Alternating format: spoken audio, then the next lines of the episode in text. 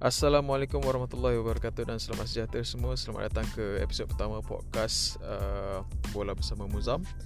Dalam episod pertama ini saya berkesempatan untuk menemu ramah uh, dengan bekas ketua pegawai eksekutif NFDP ataupun uh, program pembangunan bola sepak negara PPBN uh, untuk bertanya tentang pendapat beliau tentang apa pandangan beliau mengenai uh, kritikan uh, daripada bukan saja daripada peminat daripada uh, rakan-rakan jurulatih uh, di luar sistem NFDP juga uh, mengenai kejayaan pemain-pemain NFDP di China pada tahun 2019. Interview ini dirakam uh, sekitar bulan Julai 2019 dan uh, ini adalah peluang untuk anda mendengar sendiri apa perbualan saya dengan uh, Encik Safirul uh, mengenai insiden yang berlaku pada tahun 2019 ini. Jadi uh, let's get on with it.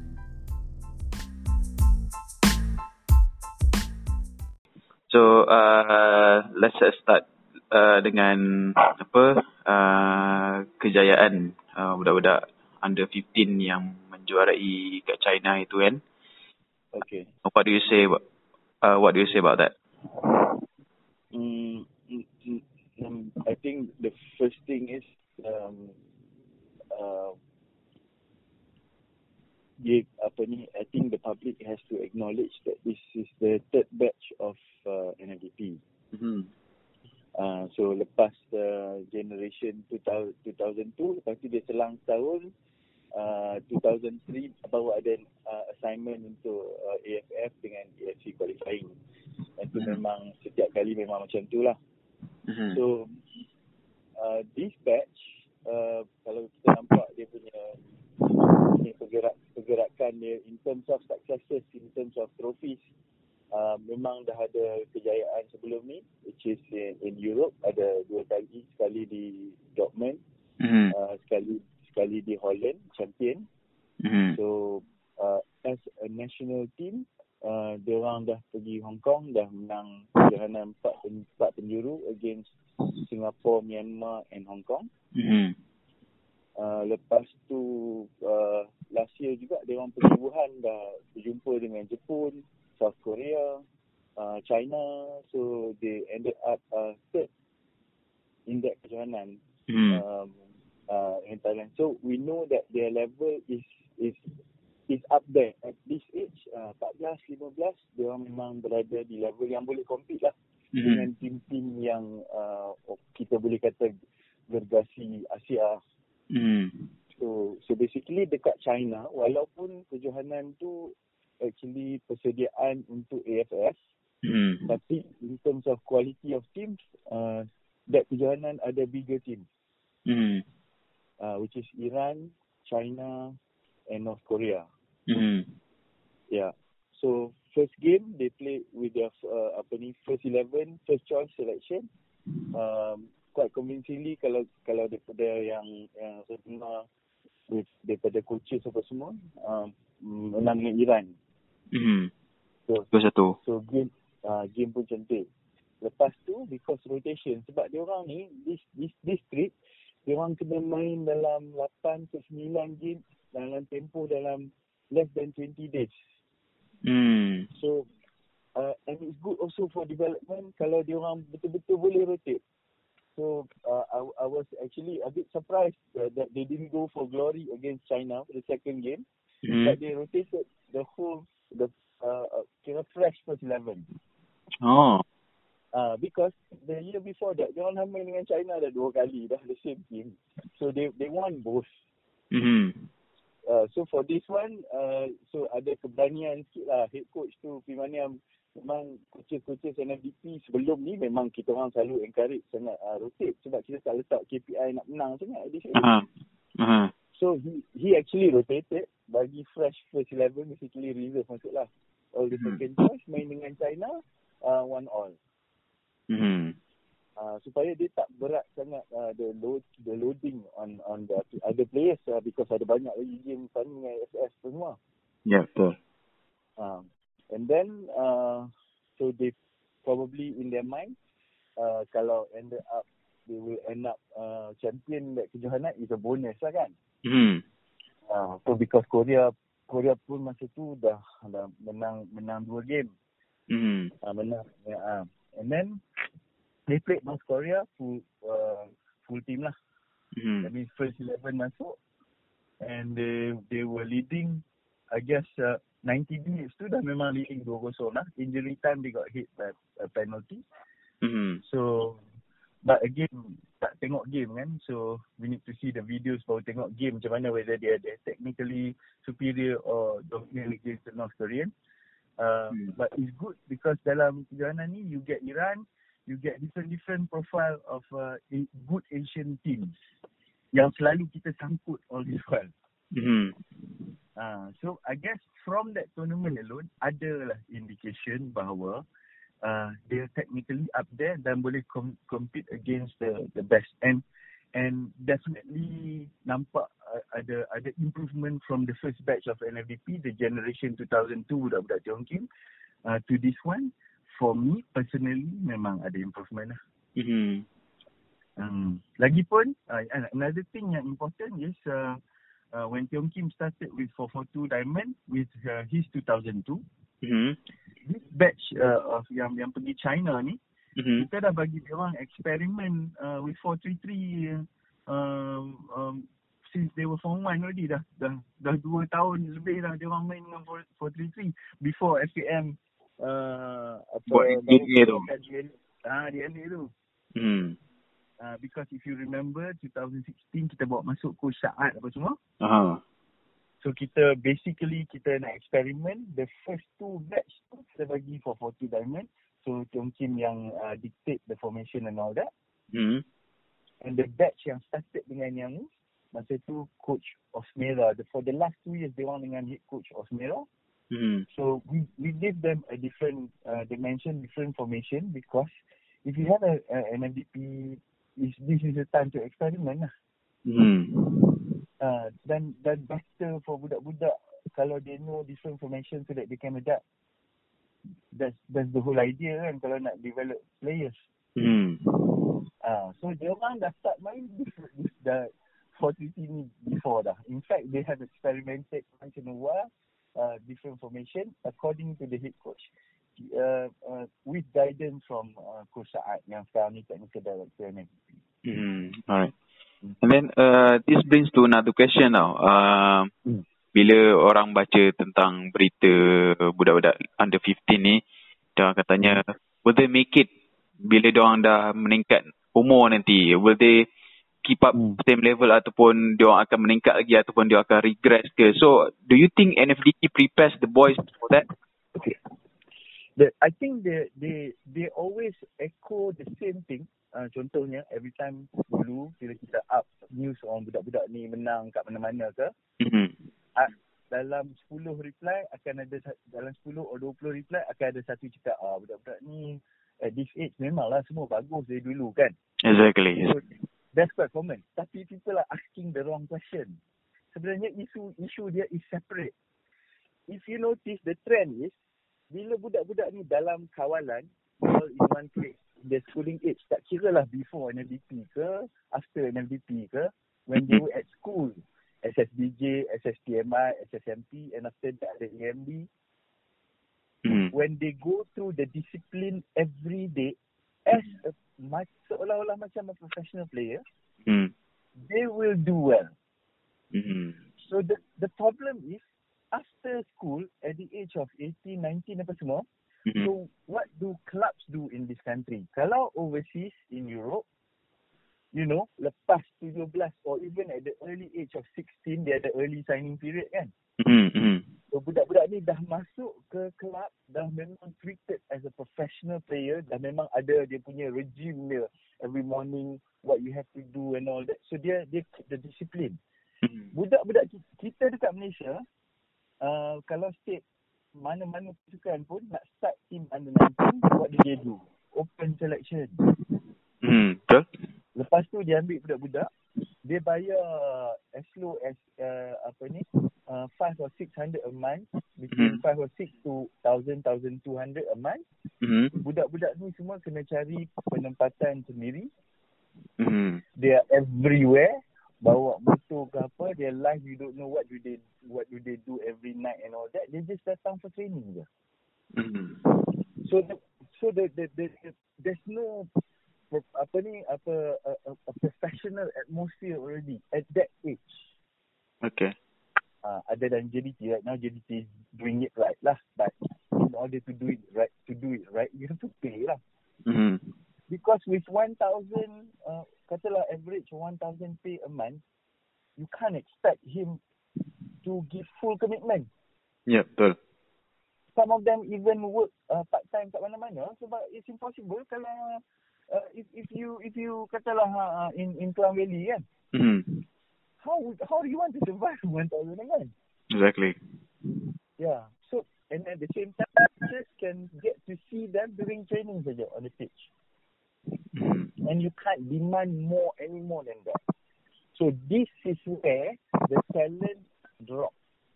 Mhm. That that that, uh, that is 18, 19 sampai ke Piala Presiden pun kadang-kadang dia drop. Unless budak tu tiba outstanding and good enough, dia serap masuk dalam squad Liga Super, so treatment dia different. Mhm. So you will see a, a, a big group of uh, 18, 19, 20, 21. The performance for three or to four years akan drop tremendously. See. Okay. So that's why lah orang selalu cakap kata oh uh, 18, 19 to 20 the problem start datang. People are saying oh they start kenal perempuan lah, pergi disco lah apa ni semua kan. But that's not that's not it. What I'm telling you is what when I talk to state FAs and all that when we did the audit in 2013 about football audit, this is what we found. Mhm. Uh, tetapi people nak address that issue, uh, they can't because it involve uh, cost apa semua, involve okay nak kena sediakan uh, classroom or, or proper hotel for them, uh, classroom session in the morning. So you need to invest more. You need to invest in training facilities and training academy. And they're not willing to do that because they're struggling to pay even the Super League punya salary. Mhm. Ya. Uh, so this this is where the problem lies. Okay. And then uh, bila kita rujuk balik pada artikel uh, Harish tentang statement Satya tu kan. Mhm. Uh, what do you think dia apa yang dia maksudkan dengan dengan apa uh, dulu Akmal Rizal pun muda juga kemudian main dekat uh, older level tapi dia boleh perform Hmm. juga. So what's the Okay. difference? Uh? What, what what does he mean by that? Okay. Okay, bila uh, if you think back tengok Tiong Kim punya uh, statement, Tiong Kim kata, oh 12 orang pemain under uh, apa 17 years old dah make the cut for uh, 19. Ada betulnya tapi it doesn't explain the everything. I see. So basically, I guess when the reporter asked Satya to make to, to make a comeback lah kan, comeback statement. So Mhm. dia cakap benda ni biasa dulu pun pernah jadi even though uh, even though I don't know the numbers lah berapa, orang yang main budak 17 yang main kat atas apa semua I don't know but definitely ada one or two yang out yang outstanding akan main uh, akan dapat akan make the cut to play with the older boys Mhm. for this Yeah. cumanya if you want to know whether uh, the question yang you need to ask is actually uh, must be directed to the current coach. Tanya dia, oh, do you see any difference in this generation in terms of technical ability Mhm. compared to budak-budak yang lebih tua uh, apa the 2001 lah they are 2002. Mhm. Uh, that is the key question to ask to the coach. Sebab Boyan dulu, if I'm not mistaken, pernah buat statement, dia kata, okay, you can see a clear difference between budak-budak Tiong Kim. Uh, memang, because they start, all because they started earlier. They started at the, at the age earlier. The structured training tu started earlier in their life. Mhm. Uh, that's the key. So bila Satya cakap macam tu, probably he's trying to make a point that, hey, there's nothing special lah. Mhm. uh, before this pun jadi, jadi macam yang sama. So those facts uh, those facts dia dah jadi macam berbalas pantun and this berbalas pantun ni is not good for the development of the boys. It's not good for the program. In the first place, if I if I'm not mistaken lah kan semenjak uh, tukar kerajaan whatever, tukar management baru NFDP, Hmm. nobody has suggested that NFDP has failed. Kalau benda NFDP has failed, sekarang ni tak jalan lah. Hmm. basically NFDP everybody has acknowledged kata NFDP perlu uh, uh, but management change that that's biasa lah perkara biasa lah in life Hmm. nak kena move on he is suggesting Tiong Kim is suggesting uh, that somebody is saying NFDP is a failure Hmm. uh, so kalau failure so obviously the government will not will, will not continue it habis cerita Yeah. But everyone is cuma dia I guess dia debate because uh, he's ending his contract this year lah. Yeah. Maybe. Hmm. Yeah, maybe. And then furthermore because FAM dah um uh, dah dah dah launch DNA baru IPO 1433 kan Hmm. which is completely different than what dia memang strict very strictly for two diamond. Hmm. Ah, so I guess um, benda-benda macam tu yang yang urge dia to go to to the media and basically you know saying saying that uh, okay are you guys are saying that my recipe did not work. So that doesn't mean NFDP tak, tak work. Mungkin resipi masa masa dia tu mungkin orang ada contention. In fact internally pun daripada dulu kita always ada contention because kita nak experiment different different formation because we learn from from from taking care from managing the program we learn that actually um you know you, you need to adapt to uh, many formation because not every year yang kita akan dapat the same profile for the boys Yeah. Kalau material tu every year berbeza if you're doing development and you will find out uh, that you cannot do uh, uh, the, the the same formation the same approach every year it's different different boys you can get different strength different weaknesses Hmm. Betul. uh. Okay. Kemudian uh, kalau kita tengok sekarang ni uh, uh, budak-budak NFDP kan uh, aku hari tu tanya soalan lepas hmm. dia orang uh, first batch ni berumur 8 tahun nanti what will happen to them kan. Okay aku nak tanya Hmm. soalan yang kau kau suruh aku tanya which is are they good enough to to to, to play abroad to secure contracts uh, abroad? Okay. The, uh, the issue with that is they have not been going uh, uh, to Europe for quite some time already. Hmm. Dulu bila kita bawa every year, so ada orang bertanya and ada interest. Hmm. Tapi bila dia stop going at the age of uh, the last kali uh, yang first the first batch ni kan, dia tak tak keluar pergi Europe, Europe since they was uh, masih dia orang 16.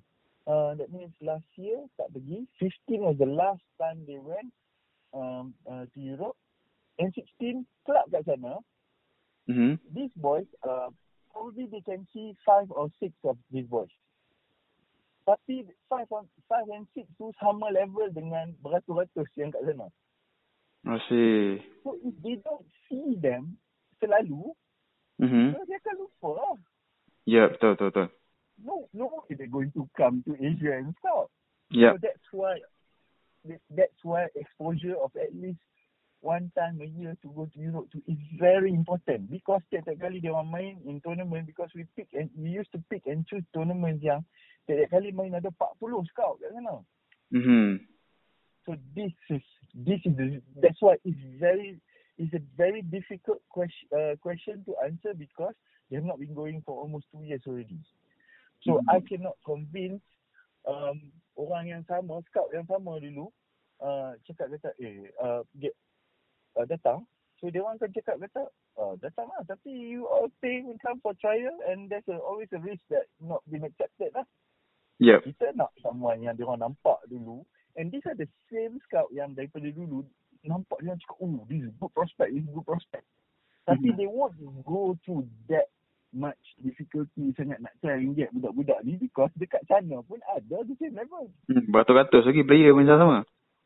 Exactly. Exactly. Dekat Europe it, it, it, it's like that. So Mhm. uh, it, Nombor satu, you have to ask whether uh, NFDP dah siapkan a complete video profile, video CV for for these people um, uh, in order for you to send outside to club. And hopefully by seeing that video uh, dia orang akan ni lah. Tapi selalunya I'm telling you at this age people are not willing to take the risk. But uh, we do have some uh, tunggu dia, dia orang lepas assignment AFF uh, under under 19 ni uh, under 19 ni mm-hmm. hopefully ada lah kot maybe from Belgium and France uh, for them to go trials and see how how it goes from there.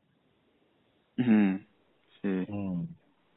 So sekarang ni kau tahu, uh, kau tak tahu lah apa what happens inside N, N, N, N, apa NFDP sama ada dia orang dah setkan belum with the profile tu. I don't know.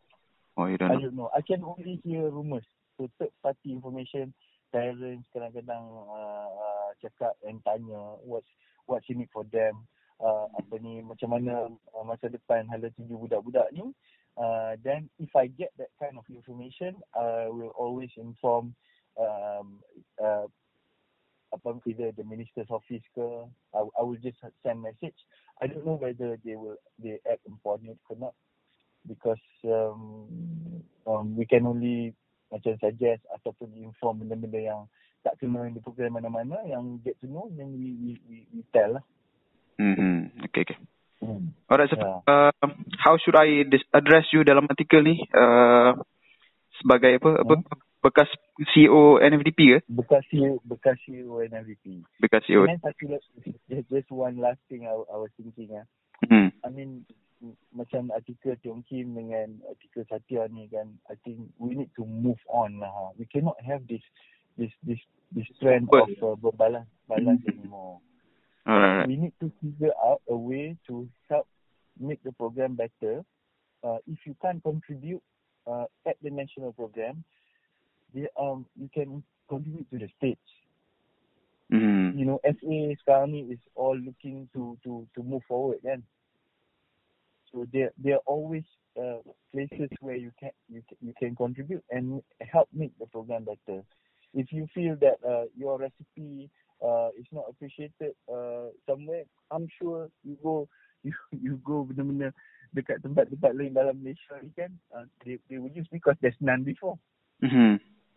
Uh, itu je. I think with that, it lagi you, you will see lagi, um, you know, you you you because the platform untuk nak berdebat resepi ni dah ada dalam NFDP. In fact, currently uh, macam Tiong Kim pun still can still debate about it in the uh, NFDP technical committee. Hmm. Uh, so now if you go out and say that oh okay NFDP is not failure apa, definitely dia akan ada reaction from people yang uh, tak pernah ada dalam NFDP or people yang in the old way. Mm-hmm. So they will come up with reaction and it doesn't it doesn't do well with the boys. Juga the the boys the under the 17 year old yang tengah fighting for uh, places in under 19 mm-hmm. kan? Ah suddenly because of this article nanti ah head coach cakap kata lah tempoh ni cakap banyak aku bagi aku cut budak-budak 17 ni. Bagi budak-budak oh it's just to prove a point kan? Mm-hmm. that can happen. Yeah that can happen. So you have to whatever we do, whatever we say, think of the boys first. Huh? Mm-hmm. Alright. Mm. Okay, itu ya, Zafirul. Thank you. Alright. Okay, bye. Bye, bye.